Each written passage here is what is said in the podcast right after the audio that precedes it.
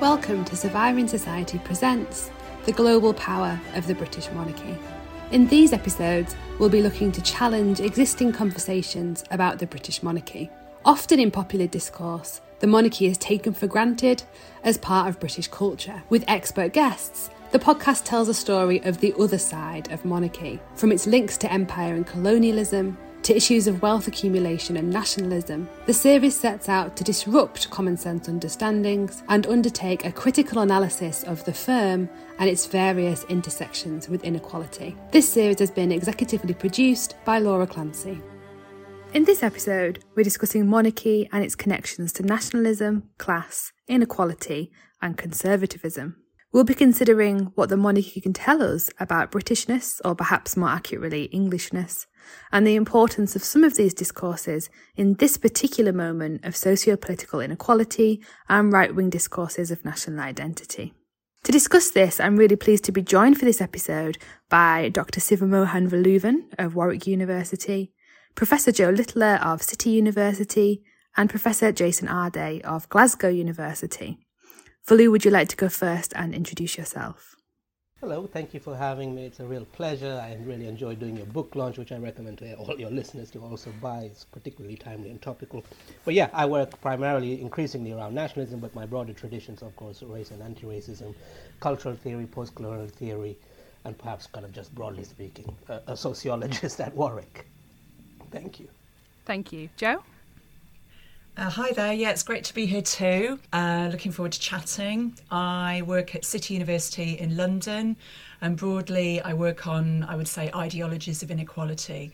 So I've worked, for example, on meritocracy and ideas of heritage and uh, kind of left feminism. Brilliant. Thank you. Jason. Thank you. It's So good to be here. Um, my name is Jason, um, or Jason Arday, should I say.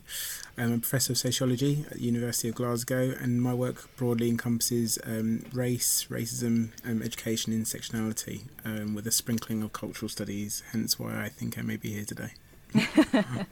Thank you. I mean, I think there's quite a lot to unpack here, and I know we're all coming at this from slightly different angles, which I'm hoping will make for quite an interesting conversation. So to start with, I think let's maybe kind of outline, if you could, kind of your, your own work and how this links to this topic. So thinking about what is the connection between monarchy, class inequality, nationalism, and uh, conservatism. Um, would you like to go first again? Uh, it's an interesting question. I suppose I would dwell on conservatism really and the ideological strand of that. Um, I think it's safe to say that monarchy, and more, but perhaps more importantly, the Queen, or the late Queen rather, has come to play an outsized role as something that coheres an English nationalist imagination. And by equal measure, most people would intuitively suggest that nationalism more broadly, and certainly this form of nationalism as it's attached to the Queen and monarchy, most people would intuitively uh, suggest that all this belongs to a distinctly conservative form of, let's say, identity, moral, or kind of, I don't know, class deference politics.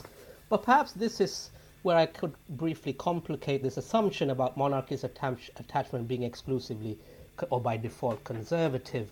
As I said in, in, in, my own book, I suppose its most relevant argument is that nationalism actually can claim many, co- simultaneously claims many contrasting ideological uh, traditions. And in fact, the enduring strength of nationalism is that, is that through a potent aversion, certainly to everything that doesn't belong, be it immigrants or racialized minorities, so called liberal liberal cosmopolitans or tofu eating woke elites or whatnot, or just general kind of international entities, be it the EU, China, and whatnot. But but the strength of nationalism, regardless here, is, is that it's so, it is so ideologically promiscuous.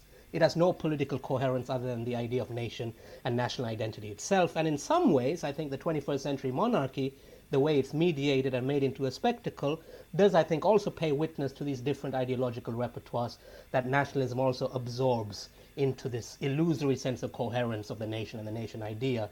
And I, actually, what I learned from your own isn't projected solely through a one-dimensional conservative register, but through multiple symbolic and ideological positions, like Queen Elizabeth as the stately and imperial slash imperious, but you know, becoming matriarch, or Charles, uh, now the king, of course, but given his well publicized stance on architecture and cutesy environmentalism, as some sort of pastoral conservationism and a champion of bucolic, nigh, nigh pre modern vill- village England, or really William and Kate, you know, as the kind of putatively everyday middle class family and the sort of petit bourgeois respectably, respectability politics this conveys.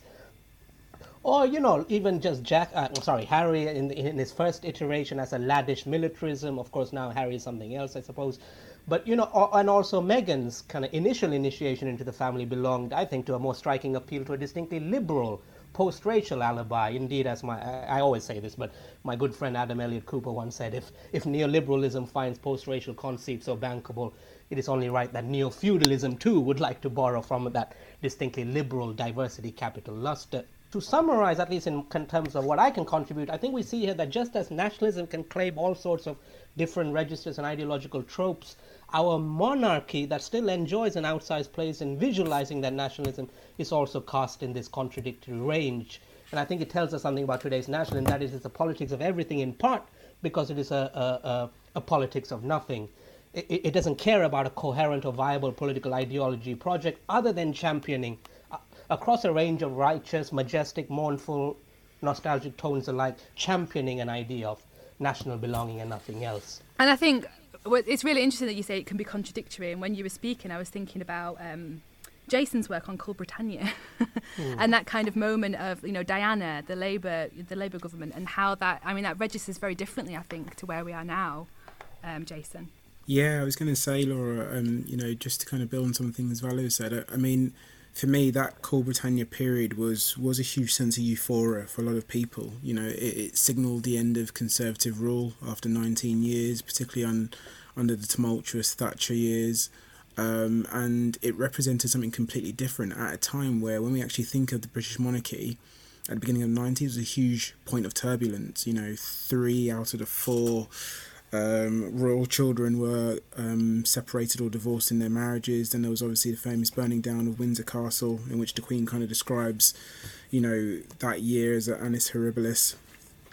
And then you kind of go into this new sense of hope. And I guess what became really interesting is the UK going from kind of being on the political doldrums, kind of socially and politically and globally speaking, to something that actually coincided with, you know, um, something that happened across the Atlantic. So the death of Kurt Cobain in 1994 very much signalled this upsurge in British national pride, which was associated with kind of lad culture born out of, I guess, the 1990s in terms of World Cup 90, um, very much uh, aligned to ideas around what monarchy meant. And even though people were re- beginning to reject that term and reject monarchy as a structure, the one thing they actually didn't reject was um, the late Princess Diana.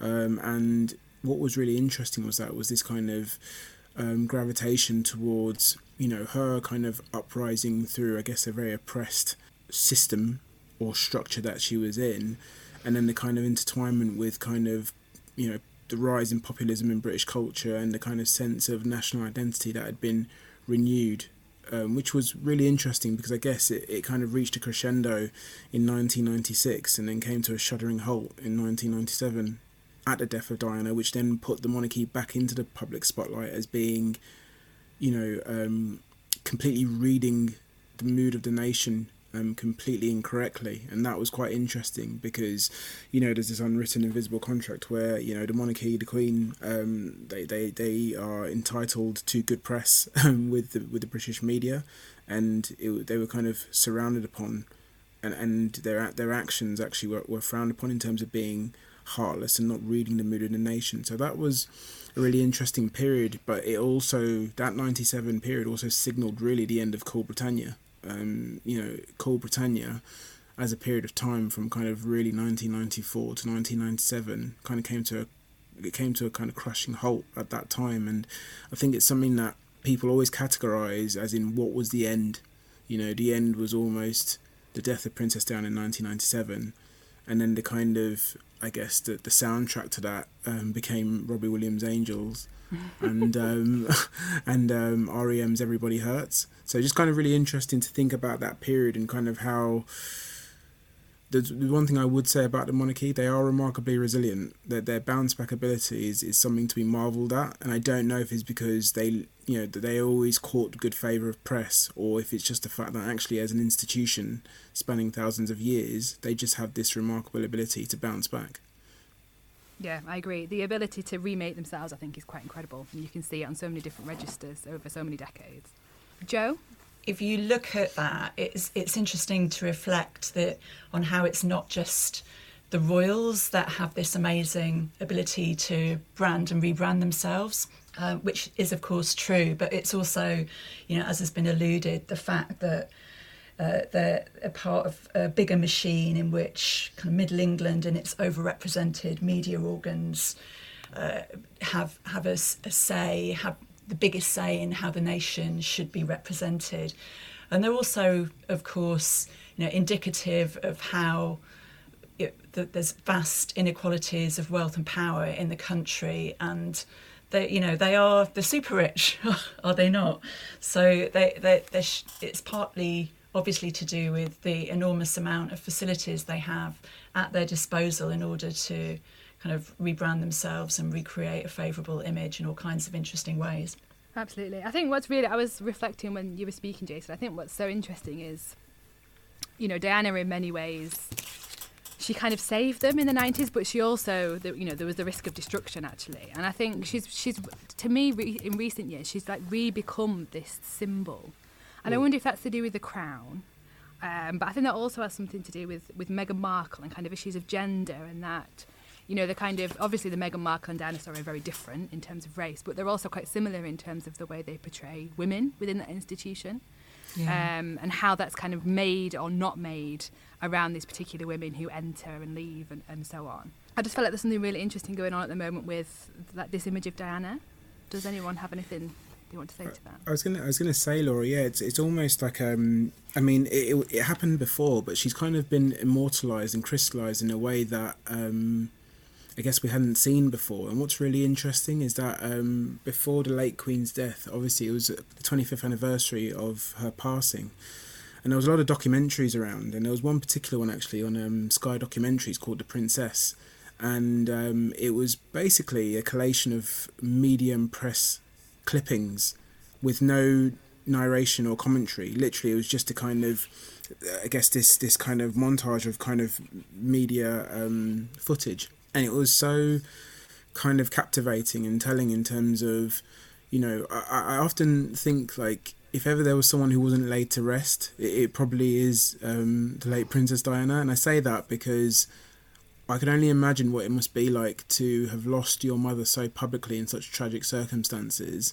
and to never be allowed to to kind of move away from that. And i guess maybe that's the province of being a royal but I, I guess the difficult thing with that is that um, now lots of things are beginning to emerge that actually weren't um, they weren't in public consciousness before. Um, to be quite honest, and they were, like I said, that invisible contract. They were suppressed in many ways, and now I think it's interesting now because you know since Charles ascended to the throne, I think what we've um, seen almost is a is a stifling of those documentaries to the point where actually if you try and find them now, it's actually quite difficult, and you, it's almost like it, it never existed. So I just think it's it's interesting how um, things are now taking shape, and also the good favour that Charles has actually garnered from a lot of people, um, and I mean a lot of people. You know, at the moment, it's been very very favourable to him, and it's almost like we forget what what has happened and what has passed. And I think the Crown is actually, you know, I know there's this idea that the Crown is kind of factually um, misrep is not is misrepresenting a lot of things, but I mean it is based on true life events, and there is a there is some accuracy in that based on what we already know transpired during their marriage. Yeah, and I mean, for the audience, we're recording this literally just after um, Series 5 of The Crown has come out. And there's been quite a lot of controversy around this series in terms of people saying, you know, how it's portraying Charles and Diana in particular. Actually, I think it's quite favourable to Charles, what I've seen so far. I mean, Jo, this is kind of your area, I guess, in terms of media representation, that kind of you know, cultural studies. You know, I always use Stuart Hall to think about the money because I think that's a really useful way for us to think about the role of media representation in the, t- the reproduction of that institution. Yeah, well, I think um, you know both the Crown and series like Downton Abbey are, are kind of interesting because they do kind of engage with social change and historical change, and they they're you know quite ambitious in the terms of the the broad canvas that they're playing with. But you know, ultimately, like you say, Laura, they are pretty favourable, are they not? Yeah. so they they end up showing aristocrats, you know, in the case of say Downton Abbey, as kind of benevolent parents. Um, in the case of the Crown, we're still kind of constantly invited to to sympathise with different people in the cast of characters. Um, and yeah, yeah, it does partly play into the kind of bigger idea that the Royals are no more than a kind of living experience attraction, which attract tourist revenue and give us something to talk about. It kind of mediates that image. But as you know, as as your book talks about, Laura, there, there's so much more than that. You know, they're they're they're not just this living experience attraction. They're not this just this historical residue of feudal society. They're not just politically neutral. They also so much more. You know, they represent and they incarnate really powerful material in interests which are minimised and rendered acceptable. They kind of work to endorse the idea of the super rich, which they literally embody, and they also kind of symbolise the fact that we don't have a written constitution as a country. So they you know, there's a there's a lot going on there. I think what your work um, does, Jo, and I think you're one of the first people really to talk about it in these terms. So in in your meritocracy book, you talk about you know Kate and William and the kids and those images, and that kind of idea of ordinariness and how central that has become to elites, not just the monarchy, but to elites overall, in a way of kind of as a way of you know an ideological function, I suppose, as a way of reproducing themselves um, in the imagination. And of course, that takes on a different tenor when we're talking about the monarchy because it's about national imagination. Yeah, no, and I think you do that as well, don't you? When you talk about the way in which um, you know they carefully craft, craft images of themselves for the Christmas photos. But yeah, I think there is a, there's been a real drive ever since yeah for for a long time in different ways, which you've traced in your book, Laura. But there's a kind of drive post Diana to to to show that the royals are just like hers. They're kind of you know extraordinary, but they're ordinary. Um, you know they they have a kind of emotional literacy to them. They can talk about mental health. They can wear casual, respectable Boden-esque clothing. Um, so there's there's been an attempt, um, a kind of larger scale attempt to, to to show that they can identify with so-called ordinary people, especially a kind of you know middle class white middle Englishness. Valerie, this is maybe a, good time to come to you. I mean, I could I've told you a million times how much I love your book. I think it's brilliant, and I think it's really interesting to use to to understand this the, the kind of ideological like push and pull that seems to go on with the monarchy and then how that links to these these kind of broader issues of of nationalism so in many ways mm. like the monarchy continues to operate as this I want to say a stable version of nationalism, but that's not quite what I mean. But like, you know, per, there's a permanence to it. Mm. Um, at the same time of being constantly in kind of flux, constantly about, you know, there's a lot about nostalgia in the monarchy, which is, of course, you know, a very contentious topic um, in terms of how they might operate. I mean, there's quite, I think there's quite a lot going on there in terms of, on the one side, we've got this kind of very kind of ordinary positioning versus this, in lots of ways, very old-fashioned version of national identity. Yeah, entirely. I mean, I could address the, the melancholia, nostalgia type thing, perhaps. Yeah, I'll address that now. I actually wanted to say something about the celebrity element, so I don't know which which streak to take first. But let's do melancholia, because I think you're absolutely right. There's something about that. It appears to stabilize. Um, but I think it, it appears to stabilize, but still largely through a melancholic register. And I think it's only fair to say that yes, English nationalism is largely of a melancholic and embittered variety. Um, and it doesn't promise any real, uh, real project, no real sense of the future, no attempt to reconcile itself to a more humble place in the contemporary global order or the working of today's global capitalism, China, etc.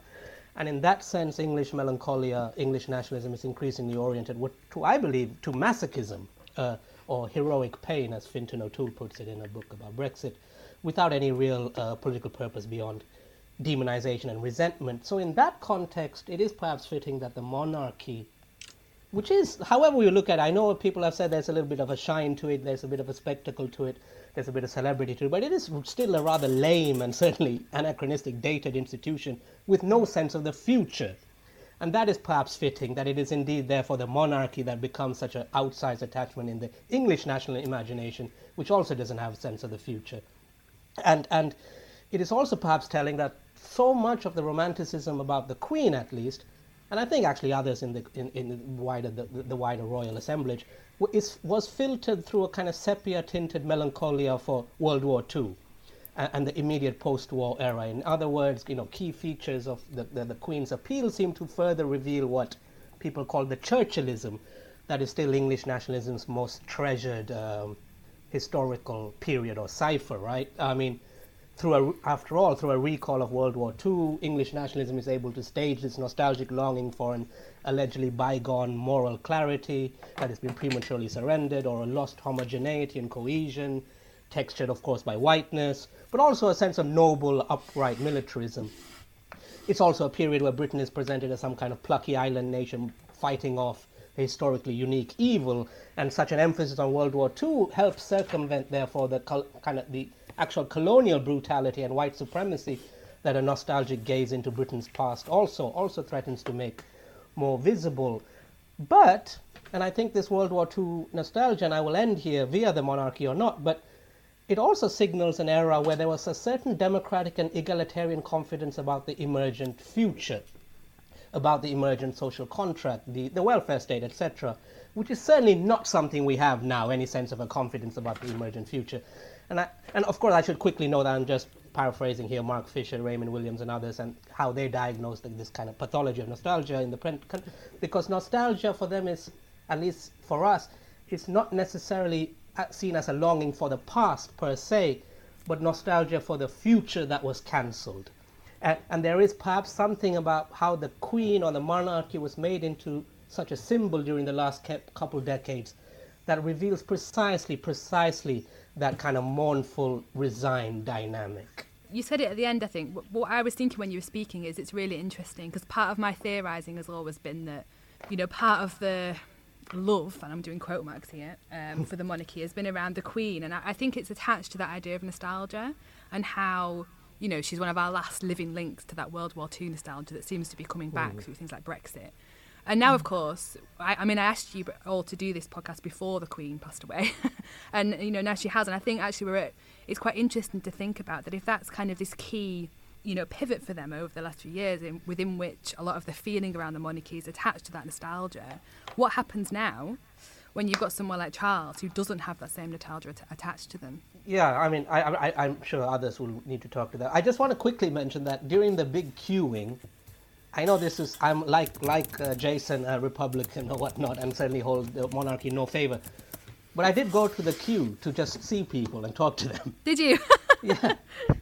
I mean, and it was remarkable insofar there were so many older folk, often very frail. Uh, I would certainly not in any way kind of well-heeled or affluent, though those were also present. And what was remarkable, so many of the people, I, I, there was one woman I spoke to at length, she brought out a kind of scrolled up newspaper clipping of her, of her mother, who had sewn dress for the, uh, during some coronation ceremony. Most of the people I talked to would reference their grandmothers or their mother or their parents or their father who was in the military or something along these lines. And it was entirely a backwards looking attachment. And, and that was quite moving in some ways, a poignancy where I try to shelve any kind of critical disposition in, in, in a kind of antagonistic sense and just try to understand, well, the only clarity, solace, stability that can be reached for in this kind of wider political predicament that Britain finds itself and its refusal to reconcile itself to any sense of what it might do today or in the in, incumbent future is to turn backwards. And to turn backwards into symbols that are kind of through the fog of time are given a more a comforting clarity, uh, a more comforting, enduring strength that I don't think they actually had in that particular period, but nonetheless. Really interesting. It made me think about how um, so many people would say they were going to the queue because they wanted to be part of history. And the more you heard people say that, the more people went. And it made me think quite a bit about how there's a kind of impoverishment of history in, in British public discourse, and how you know you, you do have a, lot of these kind of representations, historical representations of aristocratic life increasingly, and they're the ones that get the most money. You know, when, for example, did we have a really popular film about the English Revolution, or you know the Grunwick strike? There are so many other kind of interesting uh, democratic histories that we could be popularising. So it made me think about that, and also about how, you know, these the kind of royal events are, are moments of, of people and communities coming together, aren't they? They're the kind of the way in which kind of collective joy and being together is is sanctioned by the nation that's kind of wrapped up in this mm. this pretty regressive feudal tone. I mean, I think let's stick with the queue. I, I didn't get to go to the queue because I'm not. Um, um, I don't live in London, but for, I was watching. I think I think it's a really fascinating insight into kind of where we are at the moment in terms of lots of things like nationalism, like attachment, like nostalgia. I mean, and a lot of the narration around it, particularly when um, David Beckham showed up in the queue. We're joined now by David Beckham, who's been waiting in the queue. David, what does it mean to you to be here today? I grew up in a household uh, of royalists, and I was brought up that way. So, you know, my if my grandparents would have been here today, uh, I know that they would have wanted to be here. So I'm here on their behalf and on behalf of my family, and obviously to, to celebrate with everybody else here. But it's like, you know, the very reason you're queuing in the first place is for this woman who you're suggesting is inherently superior to everybody there and that kind of deserves this treatment. You know, the very reason you're there is about inequality, and yet the queue was being positioned as you know, the kind of this coming together in community and equality and inequality. And I thought there was something really interesting there in kind of that that dissonance in kind of you know the, why they were there in the first place versus the way within which they may well have experienced the queue like that. And I'm not disputing that, but how those two things don't necessarily marry up, I think. Do you know what, Laura? I, th- I think that's such a good point. And and the thing that I kind of found myself, it, that, that there was a perverse gravitational pull. And for someone that that I you know I, I do very much um, believe we should have a republic. It's amazing what you sought to know, you know, in terms of the history of that particular event, recognizing that, you know, probably in the course of our lifetime, it is likely we'll see something of that grandeur again, you know, most notably with, with Charles, given his age. Yeah. But I think it was the fact that since 1952, I believe it was, no one had seen that. And there were a lot of traditions that we otherwise wouldn't have seen. And, you know, even the idea that you know, the last time Westminster Hall was used for such an occasion was at the passing of the Queen Mother in 2002. And there's a whole generation of people that wouldn't have seen that. And I think, you know, it's it's this idea of old traditions that are kind of associated with this. And bearing in mind how, um, I guess, medieval and secretive they, they are, you know, um, and in, in many respects, they were there on public display, you know, and I guess we, the, the first glimpse we got of that was actually last year when um, Prince Philip, Duke of Edinburgh, passed away, and I think it was the first time ever that we'd seen um, a member of the royal family lowered into the royal vault on the catafalque. And it's kind of things like that which historically have been no one has seen, you know, and even just kind of thinking about the kind of things that then happen in terms of you know the transition from you know the, the, changing of the guard for example all those kind of things. And you know I, I, had several friends who actually queued up and went there. And one of the things that they kept kind of saying was um, they couldn't get over how small the coffin was it's it's observations like that. And i guess it lends itself to this this narrative that the queen herself portrayed which was that um, i need to be seen to be believed.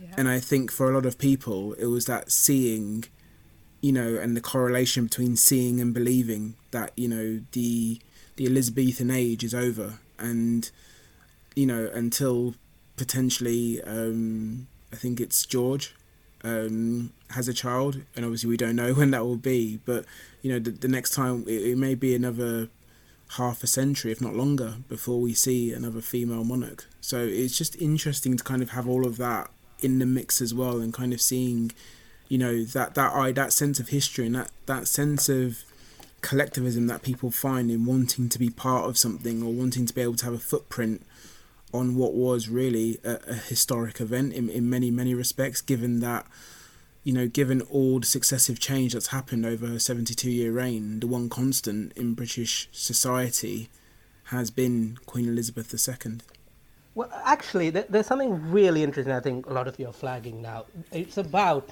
I don't want to draw like a clean schism between two constituencies, but just for argument's sake, let us pretend that there's one constituency that does want or require something of the Queen um, or, or the monarchy. So when they were mourning the Queen, it is interesting to speculate about what is it that is being desired, what is it being that is being sought after, to, and actually, I do think the very thing that is being sought after doesn't manifest. And I think the Queen's funeral confirmed that in, in many senses. So actually, I've, we've been trying to, with Sita Balani and Malcolm James, I've been trying to we've been trying to develop a short essay about the Queen's funeral, but it's, as you'd imagine, is going off in all sorts of tangential directions. But what we're trying to channel is a kind of sympathetic critique, because what we seem to think was that whilst people were asked to think of the Queen in desperately reverential and sublime terms, they no longer had any sense of what that would actually entail. So even what Jason says about, oh, the the, the, the, the coffin's just another coffin. Um, so it kind of loses almost this class, this caste, this, this neo-feudal gravitas. You know, for to for me, what's most important is that that the affection for the queen became really rather just more an individualized, commonplace variety, and and this is something we try to center in our essay. But it's frankly curious that Paddington Bear, of all things, became so prominent in some in the public channeling of their alleged grief for the queen. Right? I mean, this is the deified head of our church, the Church of England. She's meant to be, in some senses, holy, for goodness sake. I mean, she's the sovereign, the monarch, and even quasi deity. And here she is being twinned to a mere teddy bear, right? I mean, this seems utterly baffling. Unless one acknowledges that the monarchy has indeed, and I think Jason and, uh, and Jo have done a really lovely outline of that, but it has been stripped of any kind of numinous, holy solemnity. And, and other than its place as some kind of stand in for nationalist symbolism and continuity, as you said, Laura, we need to accept that the monarchy increasingly looks like another commercial spectacle, another interchangeable melodrama. And even though its people might long for something deeper, grander, more meaningful, e- even if within uncomfortable frameworks of class hierarchy and deference, in fact, what the whole funeral period for the Queen seemed to confirm is that actually people no longer find it that easy to relate to monarchy in that much more reverential sense or don't know what the scripts are. And actually, once the Queen just becomes Paddington and marmalade sandwiches, I do actually think that us socialists or Republicans or whatever, we might be able to, or we need to articulate other ways by which people seeming need for social depth to have a sense of the sacred or enchanting meaning in their lives might actually be met. Um, when one sees so many, actually quite often working class and lower middle class people looking, wanting to mourn the Queen, my impulse isn't to write it off as you know some sort of false consciousness, indoctrination, etc., but instead to maybe see it as an, an inadequately and misdirected sublimation, if you like, of a more worthwhile, interesting desire for meaning and depth in terms of how we relate to politics, institutions, government, etc., in ways that have become so, so, so degraded over the last few decades. Yeah, I think that's a really good point, Valu. And I also really like what you said before about um, dif- the different ideological repertoires that the royal family show and use. And I guess there are all kinds of dissonances that are being collected together there in their in their figures, aren't they? And trying to be reconciled. So Paddington, for example, isn't just a kind of fluffy bear. He's also a symbol of migration, but he's kind of redomesticated into exactly. you know a, a, kind of much more um, you know easy liberal imaginary in that space. And I guess um, yeah, I mean it's it's very overdetermined, isn't it? M- Michael Billig uh, years ago wrote a book about the royal family and you know he was kind of interested in the social psychology of it and he said mm-hmm. famously what do we talk about when we talk about the royal family we're talking about family nationalism death loss birth you know we, we talk whole loads of things are being um, kind of mobilized in that space which I think is is all true. And then at the, at the, same time, you you do have those powerful differential material interests that we're all very conscious of, which is why we're all Republicans.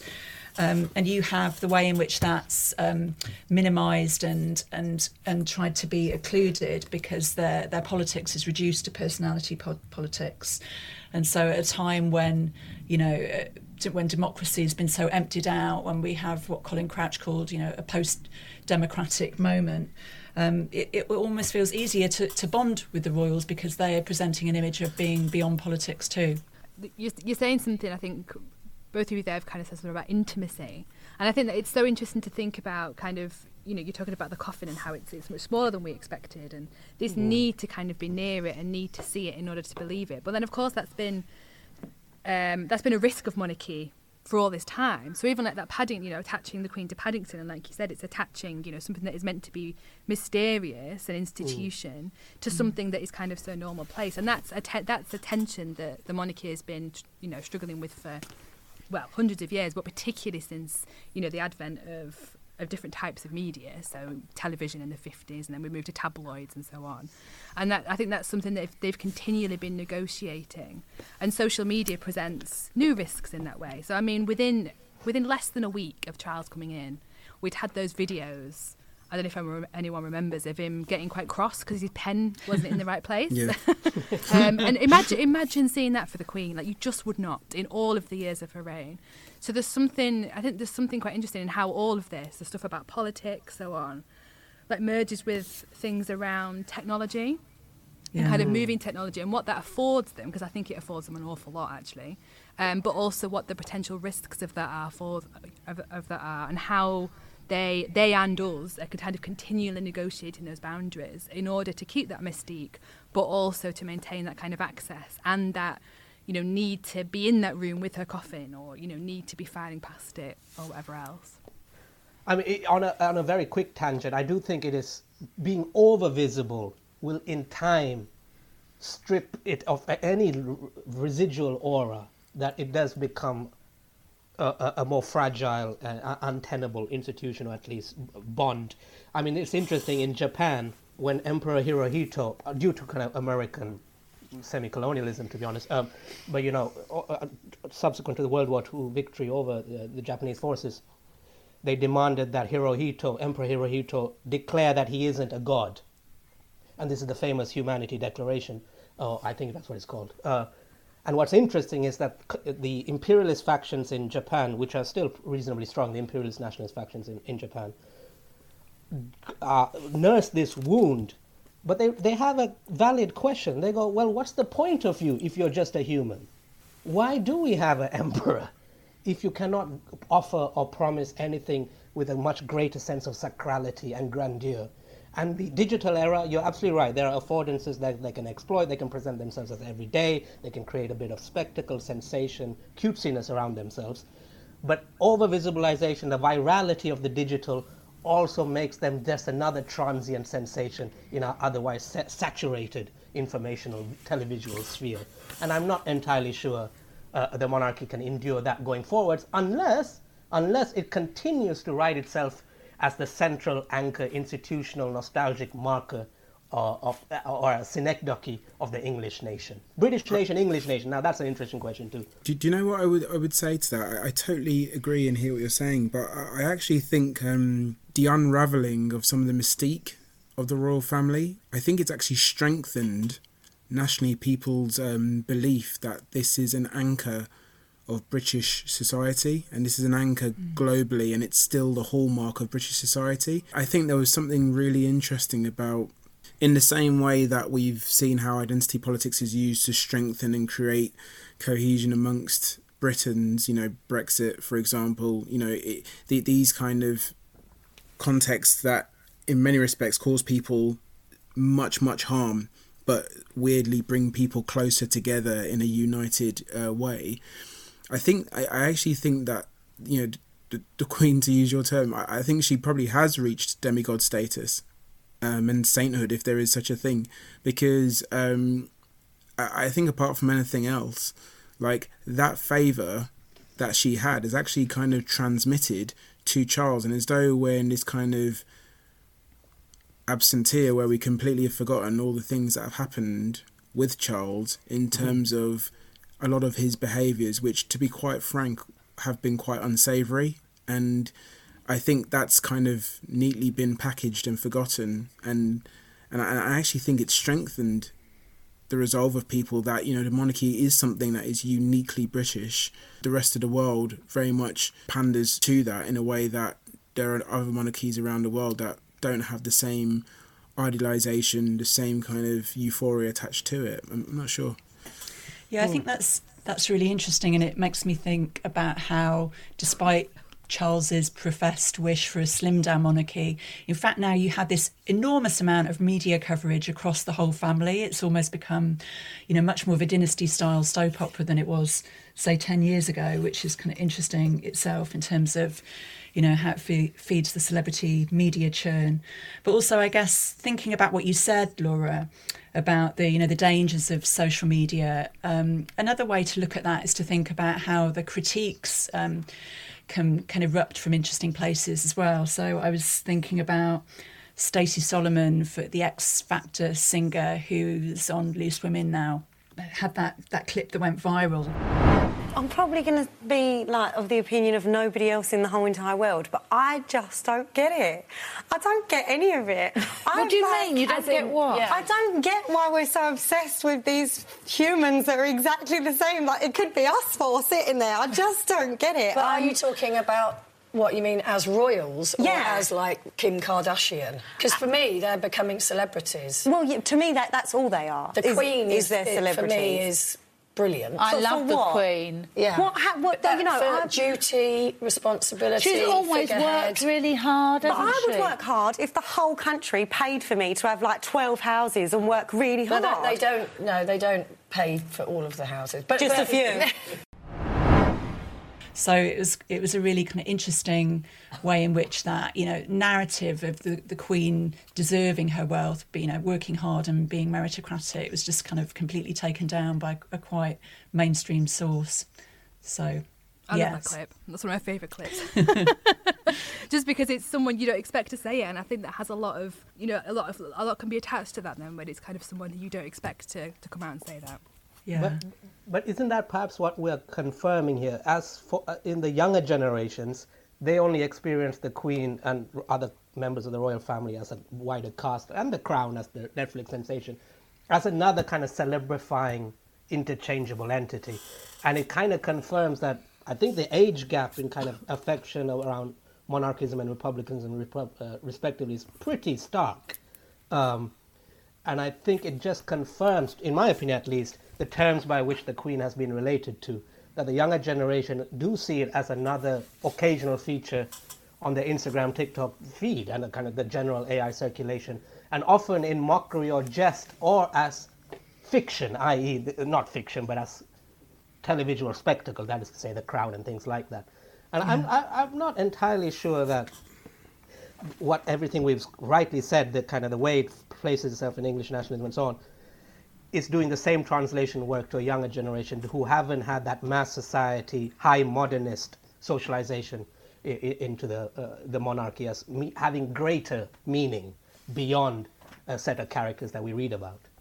Yeah, no, I think that's true. And there's also it's there is a big leap between disillusionment with the monarchy or non-interest in the monarchy and campaigning for its abolition. So there's conversation to be had around that as well. I think there's something very specific about Britishness and Englishness as well, and the differences between those two, and how those things are often conflated, which I think could be another really interesting conversation. Uh, we could talk about this all day, but I think it's time to wrap up. So thank you so much, everybody, for this really interesting conversation, and thank you, everybody, for listening.